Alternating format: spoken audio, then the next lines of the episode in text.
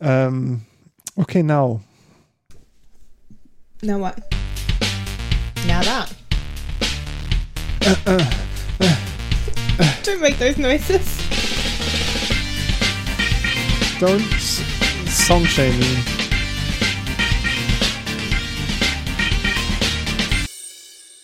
Hello. Hello, and welcome to Plants and Pipettes, the podcast about plant molecular biology science things. Uh, we stuff. We are Joram and Tegan. Hi. Hi. It's awesome that you tuned in, you the listener. Um, mm. Thank you very much. You're my best friend now. Yeah, and actually, I'm in I'm in London since only a couple of months, and I don't have any friends. So please be my friend. um, uh, put your I'm mic- going around my workplace and trying to trick people into being my friend at the moment. Is that better? Yeah, that's better.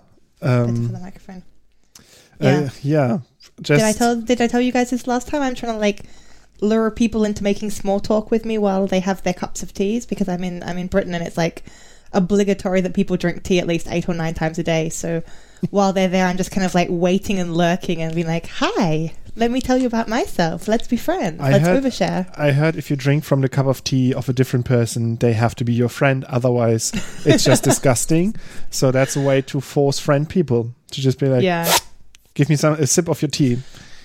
I did like I met somebody and they were I was telling like you know it's a bit weird because I'm I'm in this new office and I don't have very many friends, and it's like it's quite nice. It's not super sociable compared to my old place, but like my old place I was there for seven years, so I knew everyone and they kind of accepted my presence as a loud, annoying thing that just existed.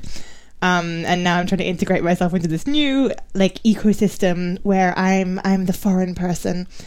Um, and this somebody else was saying, oh yeah, like one good way to make friends in the workplace is to overshare, and I was like, look at me, like, do you not think I'm already like I'm doing that? That's that's my entire method for interacting with every single person I see. Like, hi, how are you today? And do you want to hear about my cramps? Like, this is, this is how I live my life. But yeah, yeah, please it's not working quite yet. Don't overshare more. But I have a good thing. Uh, I have uh, some some yeah, icebreakers. Um, Like oh, we icebreakers! Sh- we okay. should do some cool, good icebreakers. Um, yeah, I for for me nothing really happened. I released two videos and they got a total of like a hundred views now on YouTube, um, and it's a great success for the project. So okay, um, everybody, if you're at home, go no, and um, no, go and Google Yoram. I don't, I don't want to have like fake views on it. Like, like I want to like if it if nobody cares, I think it's the op- honest opinion of the internet, and I think that's fine. It just means I have to change the thing that we're doing there so that people care. And I'm aware of that. So, um, I mean, if it helps, you made that really nice time lapse of the variegated monstera doing its thing, growing its leaves. And that has like many thousands of views. So, um, yeah. So that's. You're not successful, but your your wife's plant is. That's pretty nice. Less successful than a house plant. Yeah. Um, that's my tagline on under my C V. I mean, you also can't fix carbon, so... You can't I mean. hire a houseplant, so please hire me. Beautiful. No, um, the icebreaker that I meant, uh, that I wanted to talk about, um, is this idea, like, you know, icebreakers, right? You go into a new group of people, often like like workshops or conferences or stuff, and you're in a group with people, and somebody comes up and says, like, an ice, uh, let's do an icebreaker so everybody gets to know each other. And they often come up with things like, hey, what is the craziest thing that you have done? What is the farthest that you have traveled?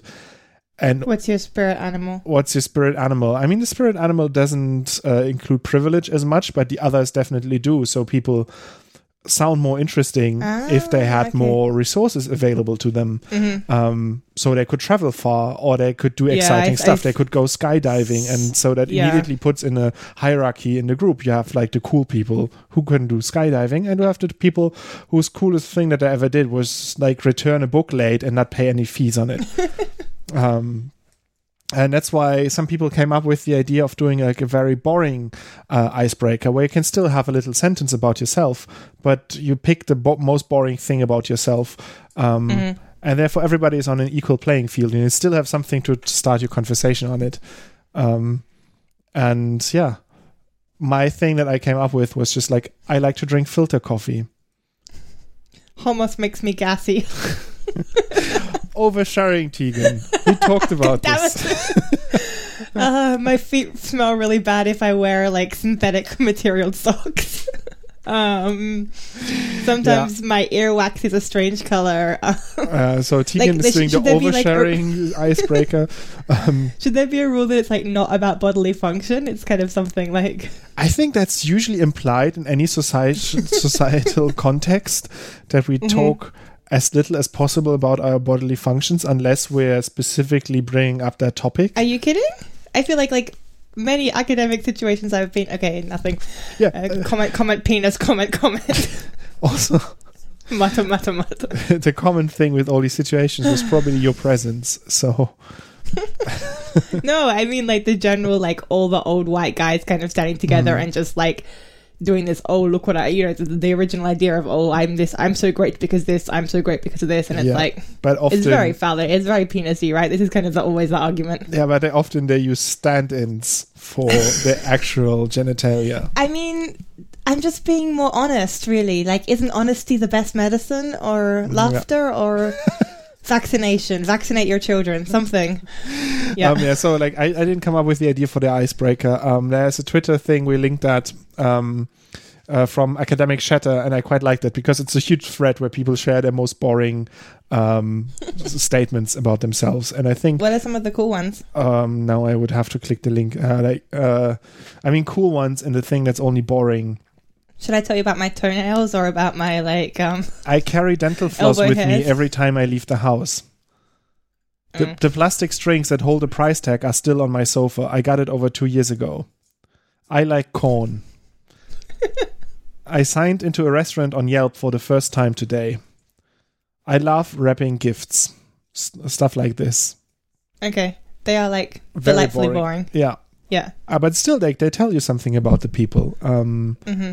So, yeah, next time, next time, yeah, I mean, the person who still has a price tag on a sofa, that's just a very lazy person, like a person I don't want to interact with, a person who I Maybe actually just blocked ret- on Twitter right now. Maybe they're just a very, like, frugal and forward planning person, and they're planning to return the sofa, like, just before the warranty ends. Um, yeah, that could up, yeah, that could very well be. In which case, we commend you. Well done. um, yeah, so... Before it gets any more boring from the boring icebreakers, shall we do the paper? We should do the paper.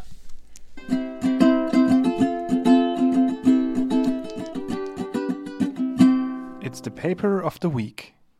Yeah, this week's paper. Um, actually, you chose it, so you tell us what why you, why you chose it. It's reciprocal cybrids reveal how organelle genomes affect plant phenotypes. I chose it... Um, because I kind of like the topic of organelle genomes. Generally, that's my specialty that I was working on in my PhD. Somehow I worked on chloroplast development.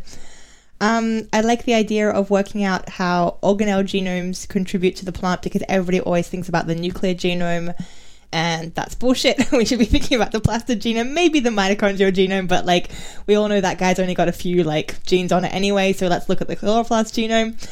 Um But I think I came across this one actually because the first author is somebody that we're following on Twitter. And I saw either via Twitter or by another source that he put up the, the story of how this paper came about, basically. Mm. So his name is Padraic, Padraic Flood, um, P D R A I C, and then Flood is his um, Twitter handle at. Um I'm sorry if I pronounced the name wrong. I looked up on YouTube how to say it correctly, and it was not helpful. So really, it's YouTube's fault and not mine. Um, Did you end up on one of these fake how to pronounce videos where it was like, I think, I think they're, I think they're all fake. Yeah. I ended up on videos which were pronouncing um, Irish names, and then I was like, oh, maybe it's an Irish name, so maybe it does have like quite a. And like a unique way of pronouncing it, and then I just ended up watching like several videos about how to say Irish names. Uh, okay, and I learned how to say the that that actress whose name looks like Cyrus, but it's like Sirisha. But now I already forgot it. Anyway, good story, Tegan. um, so if you go to at P D R A I C Flood, um, he has a Twitter feed which talks about this paper, where he says it's been ten years in the making. And the basic story behind the paper is that he was originally doing some kind of phenotyping of a whole lot of um, plants, looking at how they responded um, in different photosynthetic ways. So measuring like basically their photosynthetic efficiency. And there was one um, genotype which was really a pain in the butt. It was sticking out from everything else, and he kind of was interested into looking into that. Um, but basically this, this mutant was messing up his results because it was always an outlier, and he kind of wanted to understand why it was messing things up. And anyway, I'm not going to tell this the whole story, but go and look at his Twitter feed because it's quite a cool backstory. Um, and he discusses how it kind of, he saw a paper and then he had this talk over beers with some other people about how they would use the new ideas from this paper. We're going to discuss the paper a little bit later on. And ultimately, he got this project, which lasted ten years, but ended in a um, Nature Plants publication, which came out last month, I guess, or this month even. Um, it was accepted, uh, received in October twenty eighteen, and it was published in th- uh, January twenty twenty. So accepted. Wait, twenty eighteen? Yeah, in a- twenty eighteen they submitted it. It was then finally accepted in twenty nineteen in November, and then they published wow. it now. In on the thirteenth of January, so yeah. Just okay, it was a year between getting. Wow. Okay, yeah. Because he also in his Twitter feed he does mention how, like, his final thing is kind of thanks very much to the reviewers who were really great and made the work much more solid. So I guess there was um, quite a strong changing reviewing process which happened to get it to its final state. Yeah. And just as a small disclaimer for the rest of this talk, I did realize just before we started that I read the preprint that came out in twenty eighteen, um, not the final paper. So there's a few details which I might say are a little bit different from your own. So sorry about that. Yeah. Uh, happens to the best of us. Um, I'm good at my job. So yeah, I, I just want to All mention... Right. So how do we begin, Yoram? I just want to mention that uh, you already uh, mentioned the first author. It's from the lab of Erik uh, Winker uh, from the Laboratory of Genetics in Wageningen in um, the Netherlands, um, just to also include that info. Um, so yeah, how do how do we begin? Um, I think the first... First thing we have to say is to talk a little bit about the interne- interaction between organelles and the nucleus, because this is what all this paper is all about. Um, mm-hmm. You said already, like like chloroplasts have their own genomes, mitochondria have their own genomes. Kind of. Um, I mean, like barely. Yeah, it, it, they work a little bit different, but I still mean, they, they don't have, have their own genomes. They like share genomes amongst like.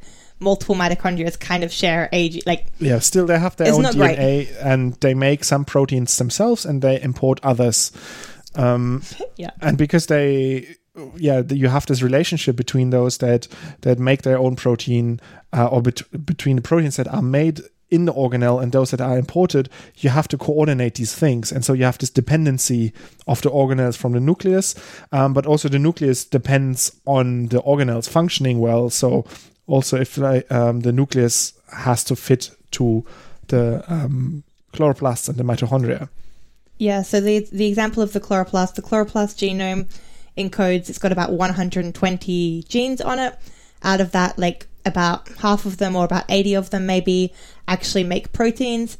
But the chloroplast itself has about three thousand five hundred proteins in it. So you've got like some really important things in those eighty, but the chloroplast doesn't function unless... Or, or doesn't function properly unless all of those three hundred, three thousand, sorry, four hundred twenty extra proteins um, come in, and they have to all work together properly. And um, you can have different types of um, genetic information on the, in, within the same species in these organelles. Um, and so if you mix several different accessions, you can um, arrange it in a way that Um, you exchange the chloroplasts or the mitochondria or both of them so to a different type within the same species, and that can lead to very different outcomes, even to mm-hmm. incompatibility and death. We had in, a, in our institute where we work, we had a group that was working on Onotera, which is a I don't evening, evening primrose. primrose. Mm-hmm. Evening primrose, um, and there you had this very strong effect where depending on which direction you would cross it, you would um, swap out just the organelles or just the nucleus, and sometimes they wouldn't go along, like they would just not work together, and the cells, the, the plants would die. And um, their focus of study was to figure out what's going on there, but it just shows you how how much variation is possible in this system, like how much mm-hmm. can go wrong, but also in the other direction, how well they can fit together to give them an evolutionary advantage. Yeah, so I mean, like a really simple example is you imagine there's these, you know, three thousand things coming from the nucleus and the eighty things in the chloroplast, which are made by the chloroplast. but they have to interact together. So, for example, photosystem one and photosystem two, these protein complexes which are involved in the light reactions of photosynthesis, they have parts which are encoded by the chloroplast and parts which are encoded by the nucleus, and they have to like interact really closely physically together. And if there are any small changes in, for example, the sequence which alters the structure, suddenly those two bits, they don't fit together anymore. And if those two bits don't fit together again, well, anymore, well, you're going to get some like pretty disastrous things happening. So this is kind of a, a worst case scenario, maybe.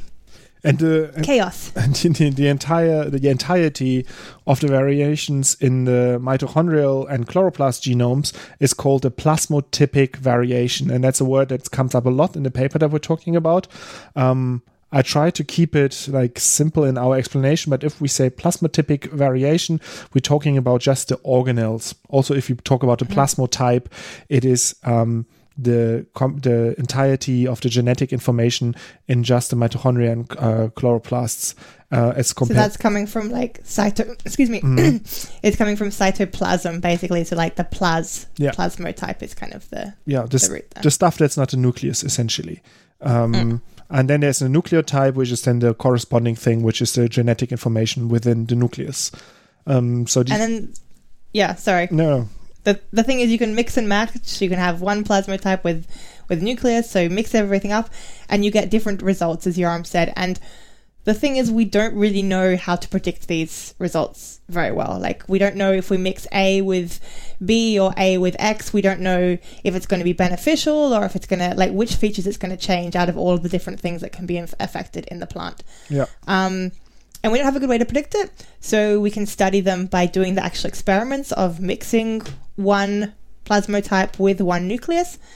But up until now, that just takes a lot of time and it takes a lot of money, right? Yeah, and it's it's often hard to do. You need a system where you can actually separate these two things well enough that you can be confident in the way that you put them together. Because if you just do a, a, a standard cross um, between your your mother and your parent plant, the nucleus nuclear D N A information gets randomly mixed together. So the resulting plant is not just the nucleotide of one of the parents, it's the nucleotide of both parents combined. Um, and so it's uh, it, with just standard crossing, it's hard, and so you can do some sort of back crossings, but they are quite time intensive.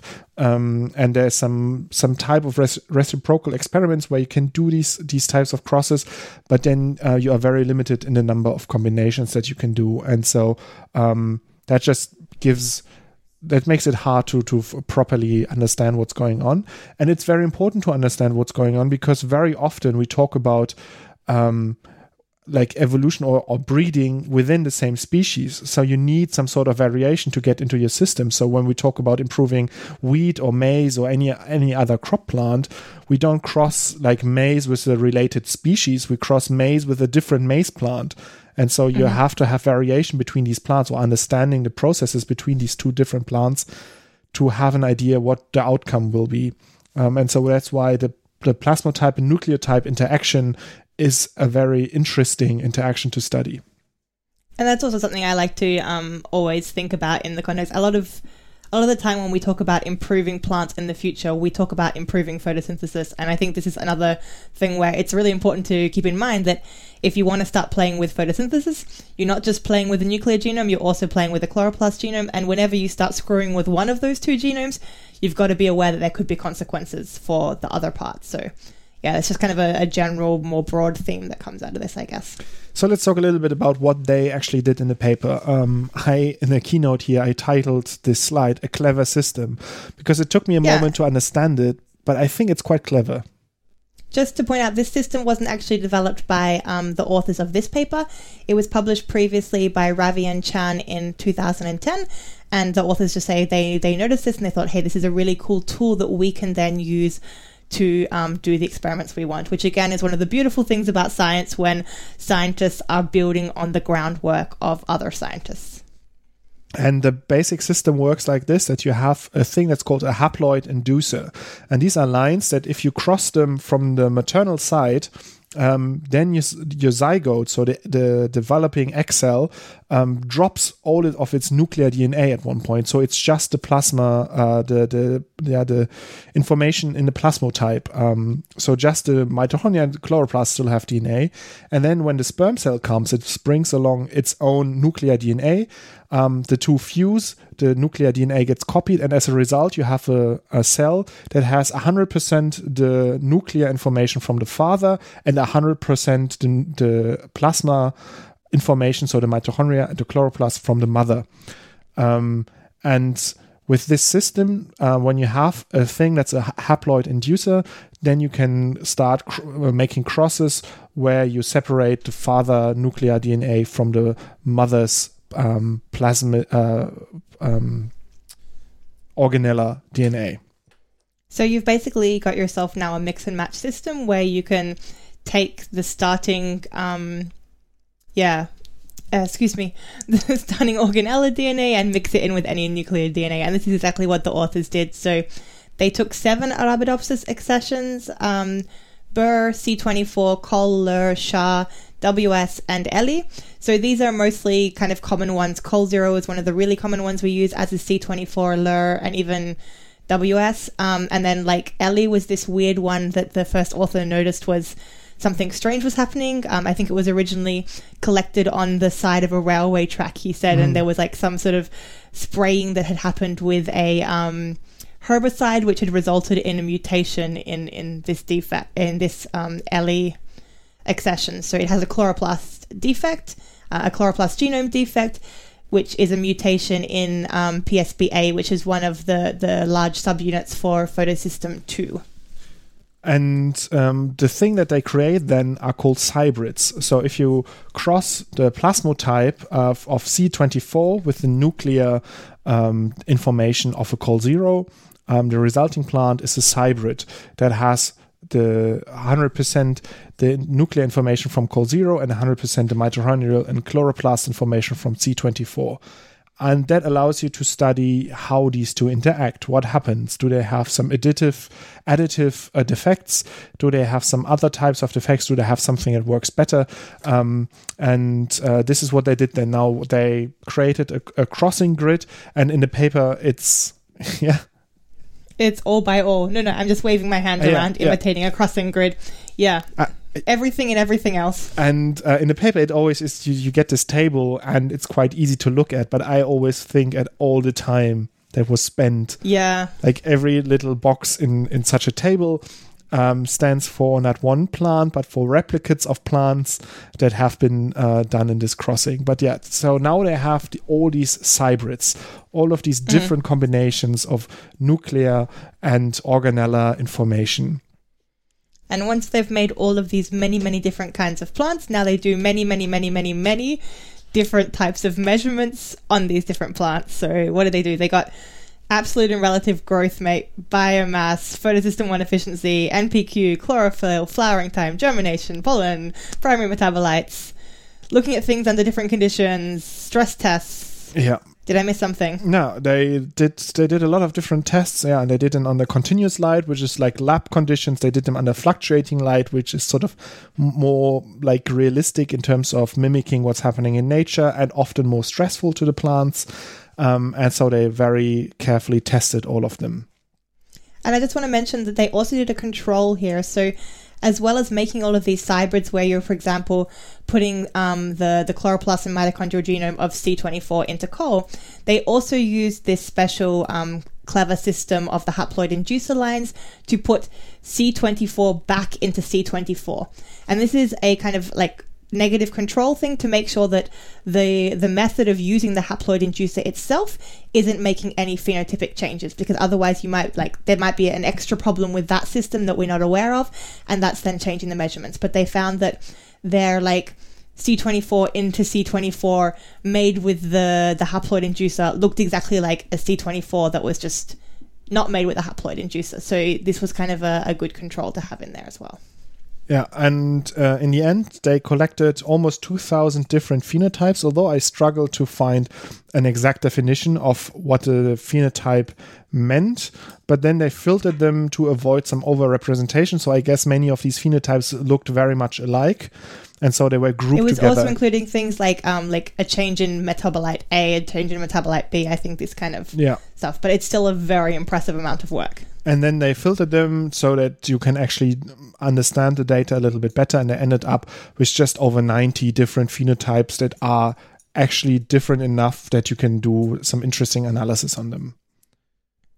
And then they looked at where does the variation within them come from. So mm-hmm. they traced back uh, from the phenotype um, what was causing the phenotype. Uh, and over ninety percent of that just comes from the nuclear D N A, which isn't a big surprise, um, but as that it, it means that a lot of what changes in the nucleus has then a direct effect on the of, on the phenotype of the plant. Mm-hmm. Um, but then there's the rest of it. There's like about eight percent left um, that's not from the nucleus, and of the about three percent are from just the plasmotype, so changes within the mitochondrial and chloroplast D N A, and about five percent are from the combination of plasmotype and nucleotype. So these are phenotypes that you would only observe in, in five percent of the cases um, within specific plasmotype nucleotype five percent combination. five percent of the variation. Yeah. yeah. So it's, it's it's not five percent of the cases, it's five percent of the variation. It's explained yeah. by neither the nucleus nor the plasmid itself, Um, but by the interaction between those two. So if they are interacting with other ones, that's a different info, but like A interacting with X is giving this certain amount of variation. Yeah. And although that's like quite a small percent, this was kind of on average, but in some cases it was a much larger impact depending on either the different um, genotypes and plasmotypes, which were, sorry, nucleotype and plasmotypes, which were involved there, or also depending on different phenotypes that they were measuring. So maybe um, if you're looking at the influence on biomass, I think the example they used was the cybrid with a Burr nucleotide and a Lura plasmotype. Suddenly they got quite a strong um, interaction. Nearly one quarter of the variation um, in the shoot biomass could be based on this interaction phenotype, something like this, I think. And because this is now like the, the actual data, they go into great detail there, um, and I think it's too much for, for now. But some of the things that they found that I've, I I found remarkable were, first of all, that all of these hybrids uh, were viable. Um, I already said that in this other species, this evening primrose, uh, certain combinations there are just lethal. They just don't work together. And here, although the the accessions that it shows were quite diverse, Um, all of them worked together at least well enough that the plants survived, even if they might have had mm. some defects, might have had some photosynthetic inefficiencies, they were still viable. Um, and that in itself was a surprise uh, to the researchers. But I think the authors did comment that they think the phylogenetic distance might contribute to how strong this epistatic effect was. So maybe if you had some slightly more distant um, related accessions, you might get even even stronger phenotypes. Yeah. Um, yeah, and then you already said, like, there's some epistatic effects. Um, these are effects that are uh, um, more or less powerful than just the sum of the individual uh, phenotypes of the uh, parents. So if uh, parent one and parent two have uh, each a certain phenotype and you combine them um, in an epistatic effect, Uh, the outcome is not linear, so you, you might have one that's uh, very strong. Um, that's that's together they're much stronger than they would be individually, and you could see some of those uh, in some of these crosses, which is an important finding to uh, to sort of understand or predict the outcome of certain crosses. Mm-hmm. And one of the other things was that mostly they found that the effects were more pronounced under these fluctuating-like conditions. Um, And I think this is more a general comment. It's what we expect, but it's kind of a comment on how we should be doing our science in the future, because up until about five years ago, people were mostly using very controlled conditions with steady light. And there's a lot of discussion now in the field that we should be using, yes, controlled conditions, but things which more um, accurately represent what you see out in the real world, because obviously plants in the real world are not challenged with beautiful growth chambers with easy living situations, so... And to wrap this this whole story up, I think um, it's important to talk a little bit about the impact of this. So, I mean, they set up a basic system now, and they sh- showed how powerful it can be, but this was all done in Arabidopsis. And it's very cool to understand the basics in Arabidopsis, But it becomes really interesting when you take the same idea of the system and put this now in crops. And in maize, there is already uh, a haploid inducer line known. So if you would adapt that, you could do the same study in maize. And in maize, you mm-hmm. have even more cultivars. You have what's called elite lines. So these lines that are used in actual agriculture. Um, and you could then do such a crossing experiment there and understand much better how the plasmotype interacts with the nucleotype. And then if you understand that, then you can actually use that in a targeted approach and trying to get a plant that's more resistant, that has more yield, that has better photosynthetic efficiency, because you find the optimum chloroplast uh, genome for the op- optimal nuclear genome. And uh, this is what's like, that's what's really cool for the future with such a system. Yeah. Oh, sorry. I always my time. Um, wrap it up. It was called Reciprocal Cybrids Reveal How Organelles Genomes Affect Plant Phenotype. It came out in Nature Plants this month, and it's from Flood et al. So go and check out the article if you want to see all of the many, many crazy, nearly two thousand phenotypes they measured with all of their different plant cybrids. Yeah, I will also link the Twitter thread, so you can also get the oh, yeah. first author's digest of their work and a little bit of a behind the scenes, which I often find just as exciting as the actual paper is having a look behind the scenes, how all of that came together to result in such a um, publication. My favorite plant. Yeah, it's me this time. Um, and this choice I have made today is not to do a species of plant, but instead to talk really briefly about a genus. And that's simply because I chose a species, but not very much is known about that species, so I thought I would extend it to a genus. The genus is Prasophyllum. Praso actually comes from the, I want to say Greek, could be Latin, from the ancient Greek word prason. Do you know what prason is in ancient Greek, Yoram? Um, no, I skipped my ancient prason. Greek. If it would have been in Latin, obviously I could have translated every last bit. But not f- so um prason means leek, and phylon obviously means leaf, so this is called prasophyllum. Prasophyllum um that was a very Australian way of saying it, but that's okay because Prazo. It is Prasophyllum. um Sorry, because Prasophyllum allowed to travel into Australia now. Um, it was anyway apt because Prasophyllum is a genus of about one hundred forty species of flowering plants, which are found in Australia and also in New Zealand. So Prasophyllum, it's got that leek name, but it's not a leek, it's actually a leek orchid. So when you imagine how it looks, it looks very much like a little orchid flower. Um, they're quite beautiful, and they're found pretty much throughout Australia. They're not super remarkable in that, yeah, they can go from fifteen centimeters to two meters tall. Maybe one of their interesting features is that they potentially, at least some of them, flower after um, fire happens, and they seem to flower at the same time as some other species which are completely unrelated, the grass tree, Xanthorea, which has made people think that maybe they um, have the same pollinators as the Xanthorea, which I'm not sure if that's super likely. I think it's just that they both respond to fire, but who am I to judge? This is in the Wikipedia article, so I didn't actually look at the original research. Um, but anyway, it's a group of pretty unassuming looking little orchids. But the reason I chose these guys um, this time around is because of the wildfires, which we've mentioned a lot in, um, in the bushfires, sorry, we've mentioned a lot in the last couple of weeks. I'm sure you all know already, if you haven't been hiding under a rock, that Australia is on fire to a very terrible degree. And we've mentioned a couple of times on the podcast and also on the blog that there are a lot of plants that have been, uh, animals that have been hurt. There have also been people who have lost their home and even people who have lost their lives because of these fires, and that's terrible. But we do want to draw attention to the fact that there are also a lot of plant species which have been threatened by these fires. So um, we're going to put a link in the show notes to an Australian government website which just lists um, the species that have been threatened by the current fires. So there's sixteen mammal species, there's fourteen frog species, there's nine birds and seven reptiles, four insects, four fish and one spider species, which are currently threatened um, in the area where the fires are. Um, but there's also two hundred seventy-two different plant species which have been threatened. Um, and some of the threatened species on this list of everything threatened that's now currently in the way of the fire are critically endangered, which means they really are very, very vulnerable to be lost.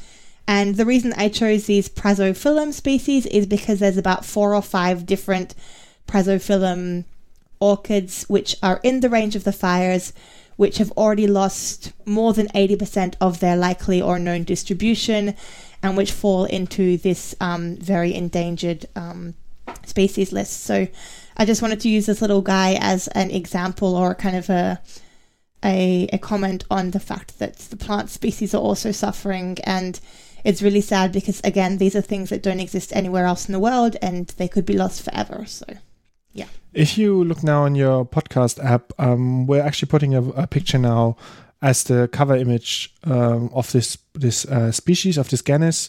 Um, and we have done so already in the last couple of episodes. So whenever we're talking about the plant now, I'll try to put a picture there so you can have an image going along with uh, what we're talking about. Um, yeah, and the fires, it's just, it's one of these topics where I chose to try to not read too much about it, because I find it so extremely heartbreaking to read all ad- about the, the details, what's going on. At the same time, I know, like, being informed is important to sort of act in the future on this. But um, yeah, it's just, it's terrible. It's something that people are discussing a lot. Like the, I mean, generally for all of these environmental tragedies, especially ones which are so far beyond our control, there's this um, trade-off between staying informed and getting into this, what's it called, environmental despair or something, like mm-hmm. ecological despair, I think is is the term. So um despair, I'm trying to look up the nah, there's a special term for it. We'll try and find it and link it um on the the podcast show notes as well. But yeah, anyway, that was my choice of the day. So it's the um Prasophyllum genus, which is found in Australia, in unfortunately in the zone of the fire. But also there are some species found in New Zealand. I think it's climate despair. Climate despair. Based on my very quick Googling. Diversity in the class. Science. Oh yeah, that's me.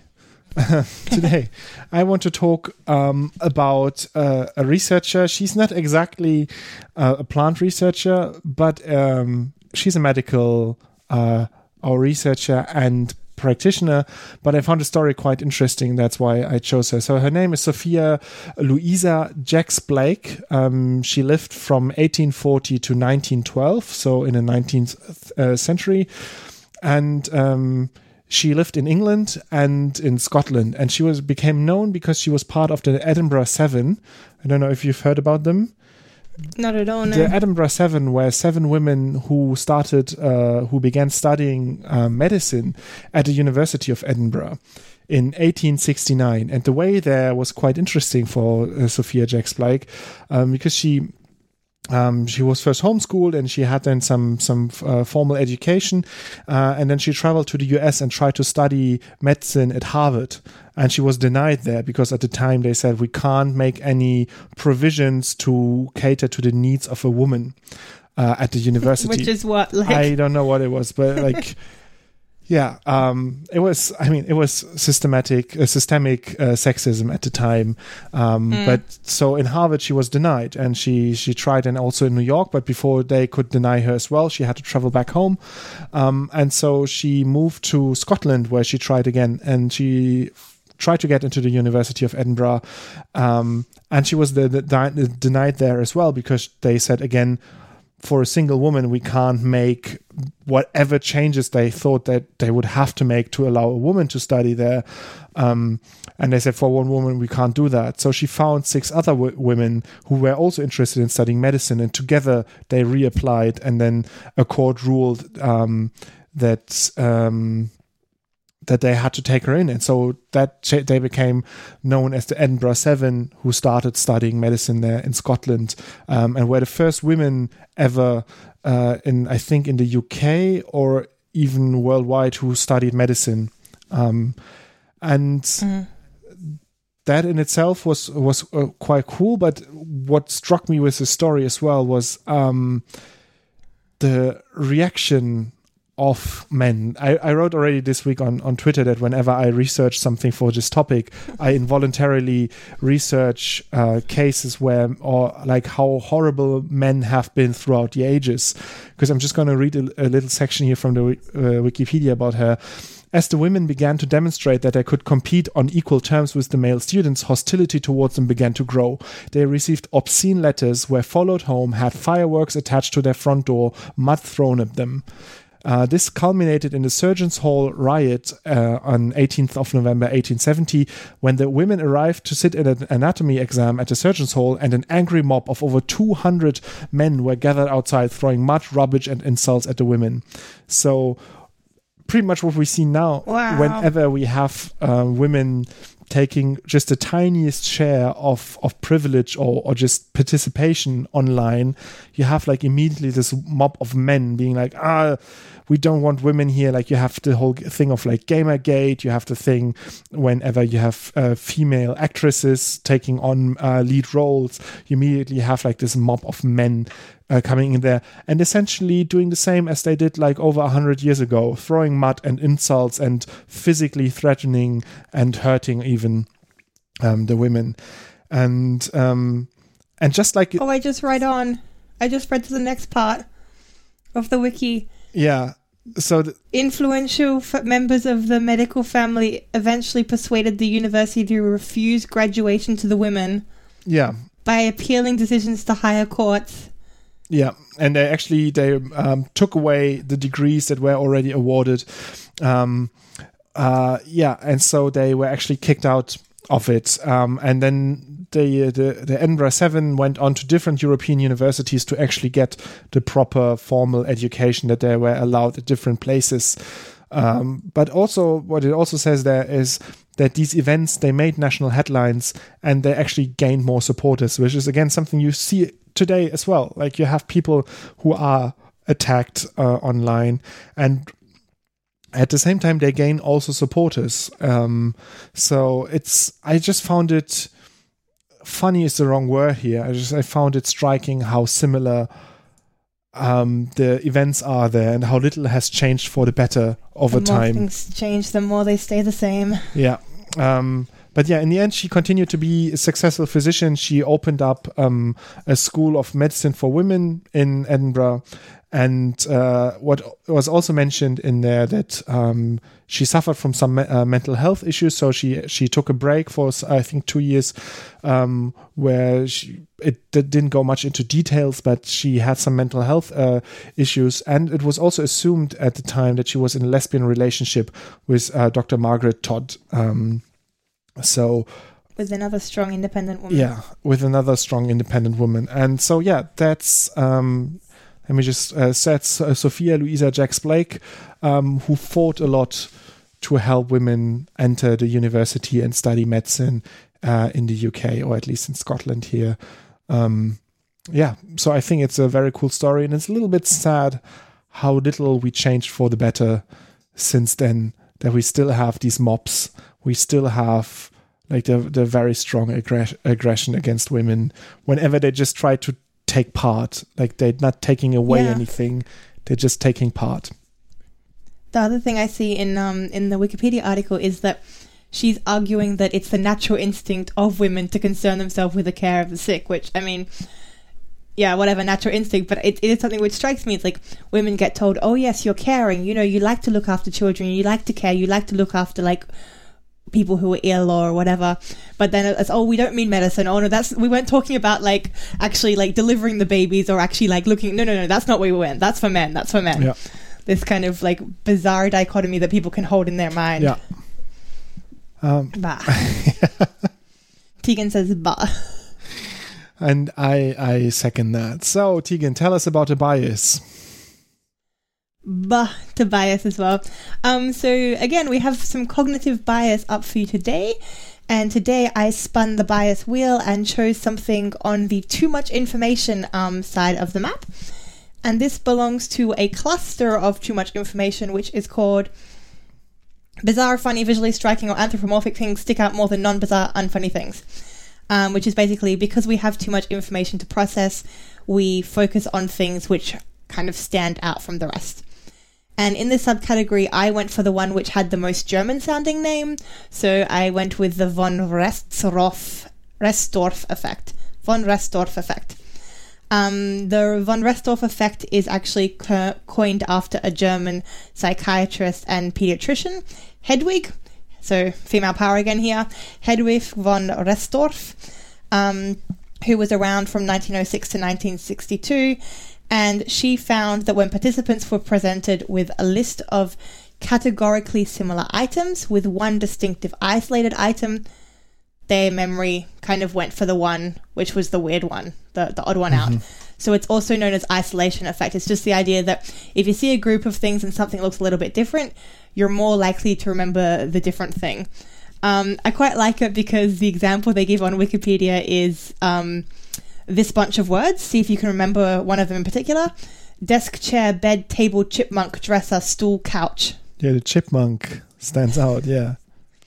Yeah, I just want to mention that chipmunk will stand out in amongst any single list of words that you have, even if you have beaver, badger, dolphin, fish, chipmunk. Chipmunk is still standing out because chipmunk is a weird thing, but... I think... Um, yeah, there's hardly anything that sounds like chipmunk, so just on a on a sound level... it will stand out. Yeah, I mean, chipmunk. Chipmunk. Chipmunk. It's a chipmunk. And chipmunks have, I don't know, chipmunk. uh, yeah, that's basically the entirety of the thing. It seems to work um, in young people and old people. It's, yeah. Can, it's just, can we use it? Eh? Like, can we use it in a way, if we have to remember something, we surround it with things that are very much not like it? And then we remember like the long list of IKEA furniture, and then there's a chipmunk that we remember because we wanted to think about chipmunks later during today. I don't, I can't think of an obvious way how you'd use it without having to add more information that would make your brain heavier. Yeah. So, I mean, maybe as a teaching method, it could be something where you you have like something that's kind of. I mean, maybe you could use it where instead of having um. just a different word, you somehow change the way you present a message in like a talk. So maybe you could, mm. you know, change font color or change like, I mean, font color is a bit of a base example, but suddenly like mix it up a little bit, and that might make people remember that part yeah. better than other parts. Like this, this could be something which would work, but honestly, I am making that up as I go along. So I don't know. Um, psychologists get, get in and tell me why that is wrong. Okay. Um, then... let's just move on. This is where the fun begins. It's like cutting, the, the cutting this short. This is where the fun begins.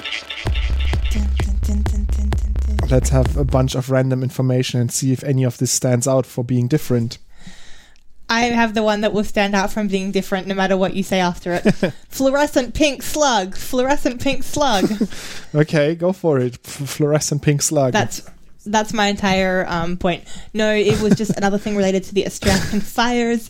Um, there's an article on The Guardian which is called Fluorescent Pink Slug. You remembered it, didn't you? Unique to Australian mountaintop survives bushfire. And this is just that there's a very bright pink slug called the Mount Kaputar slug. Um, and the fires have burnt through their entire habitat, but at least sixty of them have been found alive after the fire, which is lovely because it's a very, very beautiful slug. Oh, no, I hate it. It's so cute. And if you scroll down on the article, you'll see a picture of the slug resting in a bed of moss. And it's just like, he's so happy and slimy. No, um, I have, I have, what is it, trichophobia? The, like, unease about the hole the holes. One. And they have, like many slugs do, they have this breathing hole. And it just gives oh. me shivers. I hate it. Um, to okay. share this beautiful hate of it, um, there's a picture of it now in your podcast app and also in the show notes. Um, and also Yoram is wrong. It's a really beautiful slug. And there's a photo of him. There's a photo of him camouflaging next to a pink, pink leaf. And there's like a pink leaf and a pink slug. And it's sad because all his friends got burned and he's like trying to make friends with the leaf. No. I can't. Uh, yeah. I'm not saying that I'm okay. happy that they... Guys, Yoram is wrong.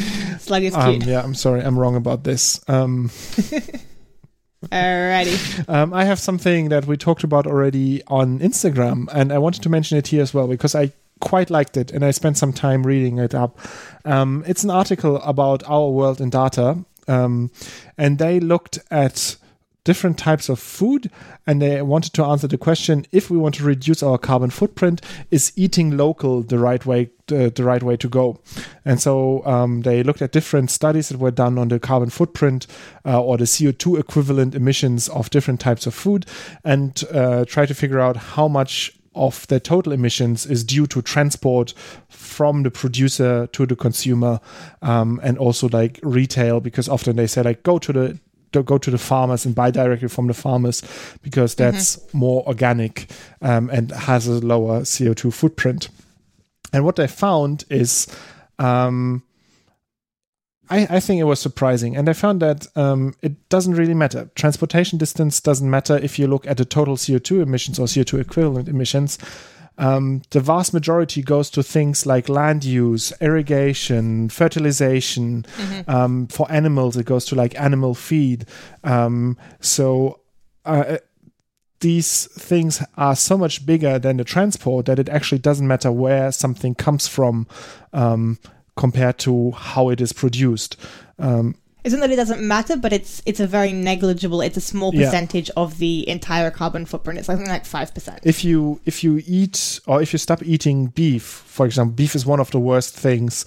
Um, if you stop eating beef, you're doing so much more to your footprint than if you start b- buying beef from local sources. Um, and they... they st- And we would like to mention that we're not against local sources. It can also be nice to s- support your local economy yeah. for other reasons. But if the reason is carbon footprint, yeah. then stop eating beef. Yeah. Um, and so the, the, the article goes on, it has some interesting numbers. Yeah, as you said, like if you would just eat locally, you would at the best would make up about five percent less of your carbon footprint, or uh, would you reduce your carbon footprint by five percent, which is about the same as not eating beef one day a week. So if you would eat be eating beef every single day and you cut, just cut one day, you would do the same for your footprint as if you would. Does that mean I'm eating like one meal of beef a day, or I'm like every like... Every day I'm just like gorging only on beef. Like my diet is entirely just like, I have a cow, I start every week with a cow, and then by the end of the week I have like the tail left over. Yeah, and if you maybe the udder. If you manage to leave a little bit more than just the udder, um, then you're already improving your footprint as much as if you would just buy your cow locally. So you can... um, so the take-home message of this thing is to stress less about where your food comes from.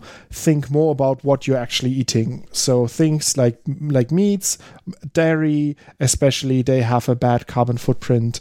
Um, high on the list are also chocolate and coffee. Um, but there, uh, I want to say that these things are based on a, a per kilogram basis, and you just eat much more cheese in in uh, weight than you eat chocolate or coffee, at meat. Least for most people. Yeah, cheese or meat, like da- dairy okay. or, mm-hmm. or meats, then you would eat chocolate and coffee. So I think they're, um, I'm sort of a little bit apologetic because I like both of these things. But also I don't I mean, eat five hundred grams yeah. of chocolate in a week. I hope no. not. Like, I know some people who come close. We do have a friend we know who eats a lot of chocolate. Yeah, so she... Sh- we should talk. We should have an intervention. She should maybe reduce it. Um, no, I'm thinking of somebody else. I'm thinking of a male person. Ah, okay. Then we anyway. know two people that should d- reduce it. Like, we personally, we will go to them and we'll shame them. Uh, but you guys, you should just um, think about, like, uh, what are you eating and less about where it's coming from, unless it's uh, flown in by plane, which is something that's not really declared on the labels, unfortunately. But mm. um, this has, like, the, has fifty times the carbon footprint of bringing it in by truck or ship. Uh, ship. So... Um, things that are... Yeah, one of my, my German friends once told me that, like, getting food to Hamburg... from, you know, South America is the same as getting it then from Hamburg to Berlin, which is only two hours on a truck, which is basically saying that the footprint of moving it all the way across the world was not huge because it's it's the ship is quite an efficient way of, of moving things. Yeah. Again, there there are other benefits for buying local. Yeah. Um, but just from the carbon point of view pur- purely, meat-free Monday. Yeah. Or meat-free week. And Tuesday. Yeah. Or Wednesday. Okay. Um... I have some disappointing or some some pre- depressing things I want to talk about. Not disappointing. Something depressing very quickly to discuss. Yay, depression. Yeah, I mean, so it's it's not anything new and depressing. It's just the fact that um, we all know that in Wuhan right now, there's a virus that is, um, or a pneumonia, not a virus, a pneumonia-like illness. It is a virus. It is a virus. It is a virus. It's a coronavirus. And it's um, infected so far, I think, four thousand five hundred people the last time mm-hmm. I looked. It might be more by now. Um, yeah, and it's quite rapidly going through the population. There's now a shutdown on the city. Um, it's spread to Australia, Singapore. It's spread to Germany now. There's been a case um, in Europe. So it's it's quite terrifying. It's reminiscent of the SARS outbreak that we had back in like two thousand two, um, kind of similar similar style of sickness. But um, yeah, this is all very terrifying. But I just wanted to bring two things to attention. Firstly, the scientific response has been quite amazing. So already within a few days of, um, let me just find the data quickly. Dun, dun, dun, dun, dun. Um, I think within ten days of the announcements being made um, of the first reports, scientists had already released the genetic sequence of the coronavirus, which is something which can help us to study it and hopefully defeat it.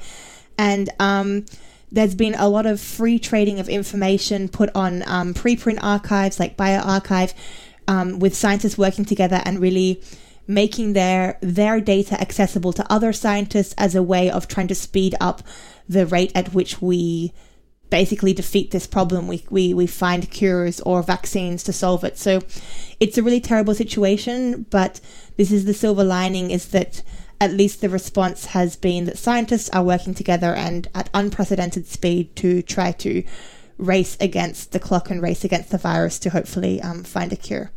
So that's something nice. Um, I know some of the large science magazines have announced that if people do put um, details on this virus on preprint servers, they won't use that to prevent publication in their um journal later on. So this is one of the the concerns of putting things on preprint that is is in the um field generally.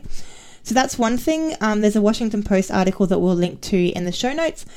Um the second thing is there's a lot of disinformation spreading already about the coronavirus. Whenever there's any health scare, this tends to happen. Um so I was looking at BuzzFeed News. um I think I saw this actually though via the Nature um Uh, what's it called? The the news briefing that I get every day from from Nature, from I think Flora Graham over there. Um, so BuzzFeed now has a list kind of of stories that have turned up which are fake. So they just want to keep the fake science to a minimum, the fake news to a minimum, so you can see um, what's mm-hmm. real. So we'll also put that link. I'm sure they'll update it as it goes, but you can also check out other websites which have similar information available. But don't be stupid, don't panic, because panic can also hurt and kill people. Um but read what's really happening. Yoram and I just had a very like bit of a long discussion about what we actually do know about the coronavirus and what we don't know about the coronavirus, and it seems there's a lot of information out there, and Yoram and I couldn't even agree about whether we should be scared or not scared. And there's problems on both sides, because on one hand, I think a lot of the reason we're not scared is because we're not in China, so it's easy for us to not be scared. Um, but also we just don't know enough now to know yeah. how dangerous this is, which also gives a lot of fear. Yeah. But there's also a lot of misinformation. Um, and I mentioned I've seen something which my friends send around as a this is terrible, um, which was a scientist, you know, a video with the title, "Scientist Says sixty million Could Be Dead from Virus." And the video was of a scientist talking months before the coronavirus was even known about. And he was talking about similar virus types, if like doing, I think, some simulations, some modeling, and saying this is what could happen if blah, blah, and blah. And it was basically an example of, of a um, news website very irresponsibly using this kind of scare tactic, clickbait, yep. to get people to read their articles. And this is one of the problems at the moment where yeah, it can get sensationalized as well. So I think it's it is scary whenever there's something new that comes about, especially when we don't know anything about it. Um, it's really important that there are scientists, um, health professionals who are actively working on trying to figure out as much as possible, because we can only fight things when we have the information. But like from what we can tell, it's it's really a mix of messages that are coming into the world depending on what channels you're following. So panic can also be dangerous. Um, yeah. But Yeah. Yeah, I myself, I had some wrong numbers in my head, so be careful um, when you see, like, when you just glance over posts on social media, um, you might get the wrong information you had, as I just had happening to me. Um, uh, but we just basically, both of us just went and had a quick, like, uh, Google Drive, and we came up with completely different stuff yeah. from both of us Googling basically the same questions. So, yeah, it's it's a mess yeah, out there. Be careful with the people uh, spreading information. Assess for yourself critically how uh, how likely that is. But we'll link, like, the Buzz, BuzzFeed article is definitely a good place to start looking, um, because they uh, identified proven misinformation. Uh, and I have something now that's much less controversial nor depressing. Um, I have something that's very simple. I found it on Twitter. It's a clay plant cell. Somebody, like, carved a little, uh, put together a little plant cell. Let me see if I can copy and paste that image so you can see that, Tegan. And it's, again, an image you can, you might see now in your podcast app, um, if that's working. So somebody took some colored clay and made um, a cell in a in a long tube, and then did, like, cross sections, and then it looks just like a cross section of a cell. So you have the nucleus, you have um, the endoplasmatic reticulum. I, let's send you another link because that thing here is not working. Um, You have the, the E R, you have the, the chloroplasts, and um, some things are not up uh, exactly to scale. The mitochondria are a little bit big um, in that image, but it, it oh wow, it it's just beautiful. Looks very cute, very nice. When you said clay, I was imagining, like, um, modeling clay that you make, uh, no, no, like, like clay Play-Doh. that you make Play-Doh cups out of. This is like Fimo. Yeah, Play-Doh would probably yeah. be the better word, Fimo or Play-Doh. Um, so, like, very colorful, very nice, and it has, like, a cell wall, and you have um, the plasmodesma in the cell walls and so on. So it's. Excuse me, how do I buy this? I want to buy this. I think buy uh, me I this. think the person made it You're for their own things. fun. Unfortunately, no. Everybody's saying, "Where can I buy this?" Like, every single person on the, on the Twitter comments is like, "I want, I want, I want it." This want is another it. detour, but I, I I heard that when you write something like this, like, "I want to buy this" or "I want to have this on a T-shirt," then there are bots on the internet that um, pick that up, and then they create, like, T-shirt shops that are made on demand. Mm. By some scammers that, like, they pretty much. You heard that on Baby Geniuses. I heard ah, that I was as on well. Baby Geniuses. Okay. Yeah, then mm-hmm. we both have the same source of information there. But so it, maybe it will pop up on some, like, random bot infested. On a T-shirt. I don't want a T-shirt. T- I want a brooch. T-shirt or another, like, merch shop, shop where you then buy, like, you think you buy this actual clay thing, but you buy just a picture of it because it's it's just a, a scam. Oh yeah, go look at it. This is at Kim Snowdon twelve, but we'll put the link in. Yeah, we'll well put the, the link in the show notes. Um, it looks very cute. I have a question for you, Yoram. Mm-hmm. What color is penguin shit? Oh, that's a good question. I don't know if it's a good question. Um, I'm just trying to think now of the diet. Think back to when you were watching Pingu as a child and just they think didn't like shit there, did they? Or Happy Feet, like when he danced a little bit too much. What color was it? I mean, I know that usually shit is brown because of the digested blood, like just from the recycling of your own body. It's the, the heme that gets oxidized and then that turns... Would gives, I have asked you if it was brown? No, Yoram, I would not have asked you yeah, if it so was brown. Yeah, so they must do something different then, like have less blood recycling going on or eat something that's very strongly dyed. Um, I'm going to say blue now. Like, I have no idea. It's pink. It's pink, just like the slug. I think it's because they eat krill, and I think ah. it's because the krill contains a red pigment called astaxanthin, which originally comes from some phytoplankton. Um, but one really cool fact I learned is that you can actually then see the pink colouring from space, because pink on white ice actually shows up really nicely and is quite different from any other signal that might be from, like, plants, maybe green, or rocks, maybe brown. Like, pink is something which kind of stands out. So if you Google what color is penguin guano, one of the other questions is, can you see penguin poop from space? And the answer to that is yes. Yes, you can. I'm just, I have a, a Vox dot com article here, and there's a lot of penguins standing there that are very pink. So they're very much covered in their own shit. Yeah, I don't know. Somebody might have photoshopped that. No, I think penguins are dirty. Aren't you like the fa- like aren't penguins your favorite th- thing in the world? I quite like penguins, but I don't think anybody doesn't like penguins, right? Is there somebody you know who doesn't like, like penguins? Like, after seeing them covered in their own feces now, I'm re-evaluating my stance on penguins. Dirty little shits. Um, yeah. At the same time, I you can't see my poop from space, so they have that going for them. So. Hopefully not. If you're doing things well, if you're doing hygiene right. Okay, um, my last fun fact for the day is um, just a... a paper, a short thing um, that looked at uh, how the uh, production value um, affects YouTube videos. So this is, uh, uh, I think, a New Zealand study. It's on our archive dot otago dot a c dot n z. Um, and... Let's have a rule where we just put the links on the show notes instead of no, reading them all out. I just wanted to say like where, where it's from, because I don't know if it's... I think it's a university library. Yeah, it's not, it's not a peer-reviewed study. Um, uh. But uh, in the study, the author, authors or author, I don't actually know, um, had about... Um, oh my God. Had a lot of people watch two types of video, um, several hundred actually. Um Uh, two types of video. One was called a professionally generated content and one was called user generated content. So one like very high production value, one sort of done in your own living room. And then yeah, no, they asked nine hundred people which ones they liked better and which ones they would like to see again. Um, and the results were that the user-generated content, so the lower production value content, was liked much more by the by the audience. um, but really? The professionally generated content um, was voted higher to be watched again. So if people were asked, like, mm-hmm. if you have to see one of these videos again, then they would rather watch the pretty well prof- uh, well-produced one. Um, but did they ask? Did they ask like which? Because usually it's not about watching it again, it's about watching other content from the same producer. Yeah, I mean, in this case, I think they just watched two v- videos, so not like two types of channels, two videos.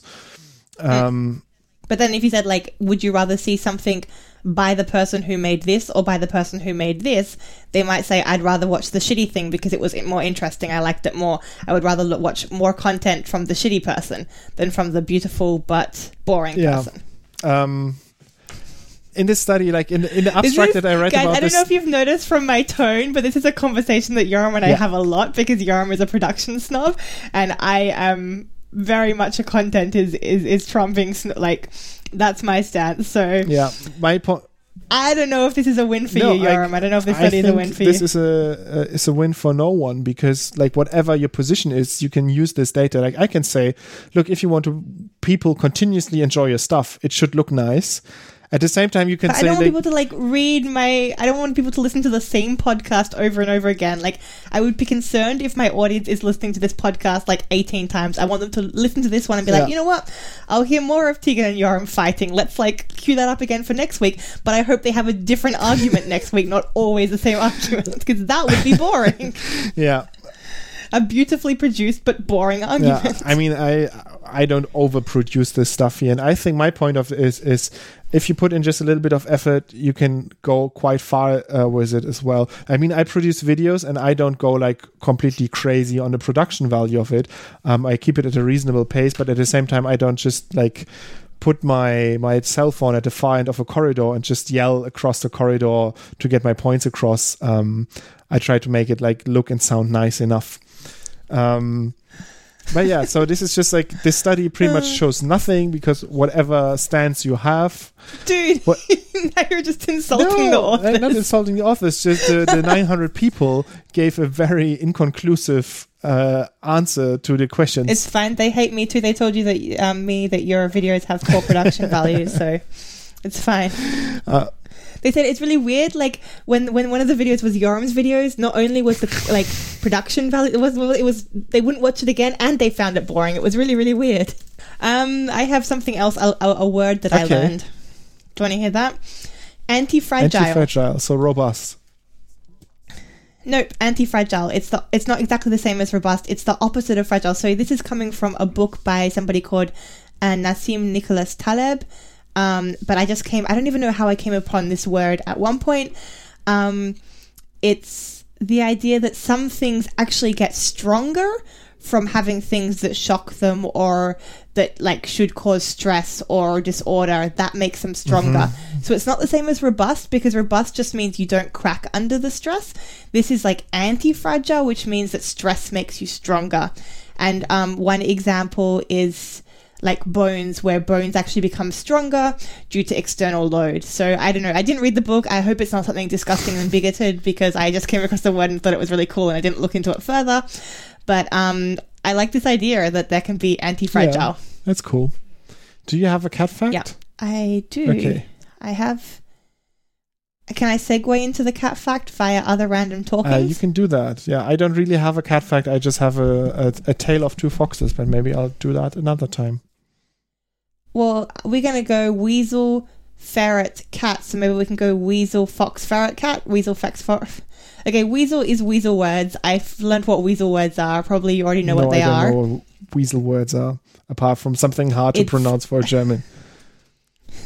A Weaselword. Uh, a Weaselword is a statement um, that is intentionally ambiguous or misleading, but which is kind of giving some sort of anonymous authority. So some people say, ah. or it is often said, or so this is something which it gets flagged in Wikipedia. Um, and it's basically when people are making an ambiguous claim and trying to, you know, researchers believe, most people think, and it's not actually saying anything because it's giving authority without actually having the reference or having the real I do fact. That all so the time. It's um, yeah, yeah. Many people say it is known. It's basically like somebody saying it is known. My entire thesis um, and this is, is written like that. Your thesis, it is known. You should just place it after each sentence. Like photosystem one mm. is um controlled by A L B three, which blah blah blah blah. blah. It is known. Many scientists believe. Reference needed. According to many researchers. Uh,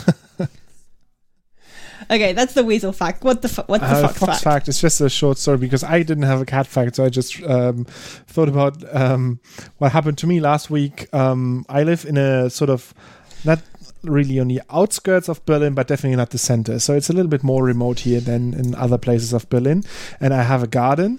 And sometimes, especially in, give them your address, in, Yoram. In winter, there is... Um, there, there Yoram, Yoram, where do you live? In Reinickendorf. And actually, Reinickendorf uh, comes from the word Reinike, oh which is God. another word for fox. Um, and there's some there's Does sometimes it? foxes coming here. Yeah, there's actually in the in the emblem of the borough, there is a fox. Um, and there's foxes coming here. And so the other day, I had two foxes in my garden. And my cats were also allowed to go outside right now uh, at, at the same time. So I had my my um, male cat was sitting in the uh, in the plots there, and there was like on the other side of a fence there was a fox, and just right behind him was another fox. And I was sit I was standing on a balcony looking down at the entire situation. Uh, couldn't really do much, but the foxes seemed very relaxed, like they were stretching and yawning and doing lots of sort of very passive and non-aggressive behavior. But then my my other cat came on the balcony, looked down in the garden, saw what's going on, and immediately ran downstairs out in the garden and went after the the, the foxes. Um, so the foxes were very relaxed. They just jumped over the fence.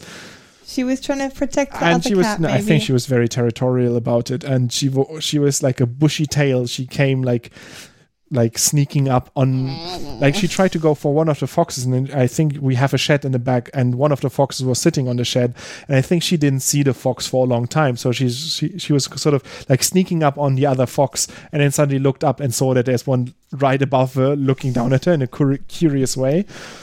Um, and suddenly she was just like, oh shit, shit, shit, shit, shit. And then I, I quickly uh, went downstairs to sort of separate the two species. Um, and the foxes were really relaxed. And so I had like, I, I stood next to the fence. I could like film them and take photos and just look at them. And they were just really, really pretty. So that was my... Um, and they're fine in Germany, right? Yeah, like it's we not- don't have rabies here. Um, so... the No, I mean, in Australia, a fox is a bad thing because they eat all of our small animals. Yeah. So, like, foxes are evil in Australia, okay. you know? No, they, I mean, definitely they eat small animals here and birds and stuff.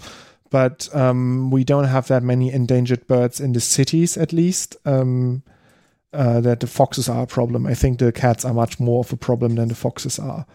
Uh, mm. Yeah. And I actually applied for, um, there's a program from a research institution in here where you can get a wildlife camera for three months and put it in your garden to research wild animals in urban spaces. Oh, cool. And I applied to that. I hope I'll get it because that would be really cool. And I would get like a little like wildlife camera that would probably take mostly pictures of my cats, but then the occasional fox. And we also had...